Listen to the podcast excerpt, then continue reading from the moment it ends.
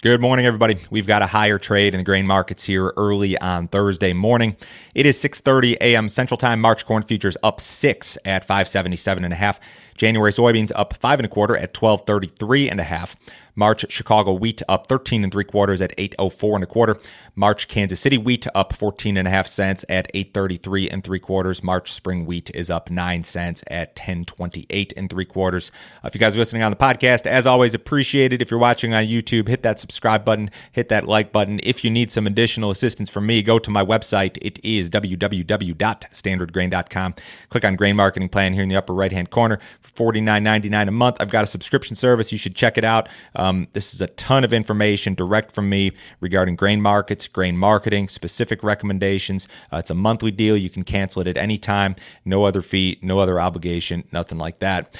Quick shout out this morning to my friends at South Central College in North Mankato, Minnesota. They have a uh, commodity marketing class there, and uh, apparently they watch my uh, videos uh, fairly often. And I did a quick uh, like question and answer deal with them over a Zoom video uh, a couple weeks ago, and they were, are a very intelligent group of. Um, uh, future farmers and commodity professionals. So, thank you guys. Quick shout out this morning. Hope you guys are doing well. Uh, so, we've got the new COVID variant here in the United States less than a week after it was first detected in South Africa. It's in California, and this was only a matter of time until this happened, I guess.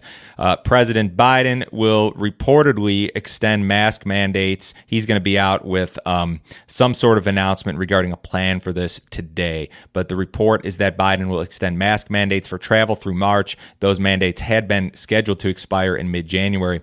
Uh, a new Biden strategy may also entail uh, more strict testing for all international travelers. Some reports suggest that there, uh, the New York Times, I think, was reporting that, or, no, I'm sorry, it was the Washington Post reporting that there may be a seven day quarantine period for international travelers uh, regardless of test results or vaccination status. Uh, Dr. Fauci continues to push vaccines. Financial markets sold off on the news yesterday, but recover here this morning. So it's like same same story, different day. I mean, I have to talk about this stuff, guys, because it, it absolutely does move the market, and it's it's a big risk to our grain markets uh, for a couple of reasons that I'll talk about here in a minute. Uh, the S&P 500 in, in, related news has lost 4.9 uh, percent from its peak. Uh, the all-time high was November 22nd, and and uh, down to yesterday's low. That's a drawdown of about 4.9%.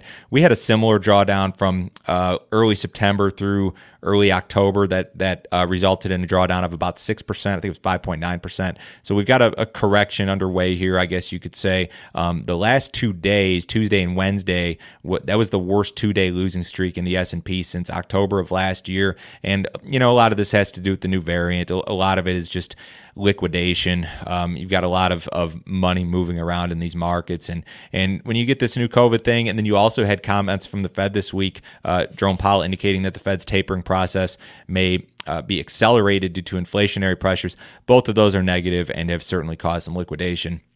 Uh, U.S. ethanol production declined last week, uh, 1.035 million barrels per day. That was down 4% on the week. It was up uh, 6% versus the same week in 2020, down 2.5% versus the same week in 2019. Uh, margins for U.S. ethanol producers remain very strong. They've come down just a little bit, but still very, very good. And the, the reason why this new variant and this COVID stuff remains a big risk, in my view, is because of the ethanol implication. I mean, if you get back, and I don't think this is going to happen, but if you get back to any sort of lockdown situation, any sort of situation that results ultimately in reduced fuel usage, that means reduced demand for ethanol. It means reduced demand for corn. That's that's what happened in spring of 2020. No, I don't think that we repeat that um, at all. I, I don't think that that's what's going to happen. But when when you start talking about uh, new restrictions and things along those lines, there's always that risk. So um, yeah, it's it's a big deal. And and I've I've let off with this COVID thing the last three days. I don't like doing it, but it's it's important, guys.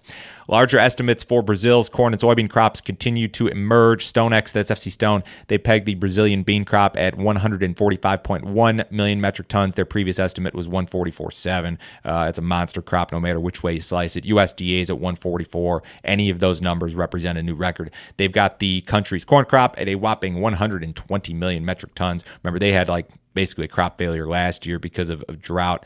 Uh, most of Brazil is in very good shape, barring uh, some southern areas, southern states that have been drier. Well, weather has been generally favorable elsewhere. They had a lot of um, moisture deficits, very dry conditions to start start the season, but they've had a ton of rain, uh, very widespread rain, with the exception of those southern areas which have been drier. Uh, world food prices continue to rise. The Food and Agricultural or Food and Agriculture Organization uh, had their World Food Price Index out this week. The index was up again in November. It's up 28% year over year. It's only 2.5% shy of the all time high that was posted in March of 2011. The index is a measure of the monthly change in international prices of a basket of food commodities. It consists of the average of five commodity group price indices weighted by the average export shares of each of the groups. So, long story short, I mean, food prices are rising. We know that. We know we've got inflation. It's not just here in the US, it's global and uh, it it results in things like you know Russia taxing uh, wheat exports, um, other countries, uh, you know, eyeing food security as being an issue. So this is certainly something to keep an eye on. OPEC is likely to discuss pausing an oil output increase that was planned for January.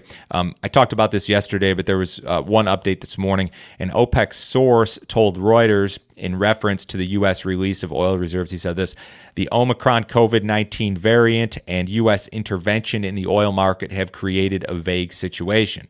Uh, so previously, OPEC had agreed to add 400,000 barrels per day to global oil supplies as it basically unwound.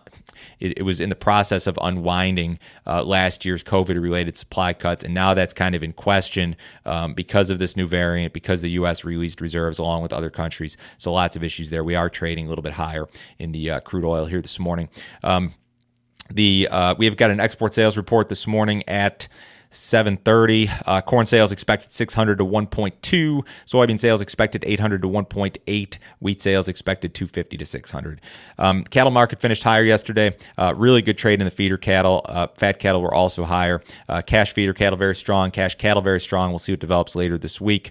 In the outside markets, the U.S. dollar is marginally lower. The S&P is up 10 points. The Dow's up 170. A little recovery in the stock market. Bonds just a few ticks higher. Precious metals are mixed. Crude oil now up only 10 cents at 65, 67 in the January WTI, a couple bucks off the highs almost. Everybody have a great day today. I'll talk to you guys same time tomorrow.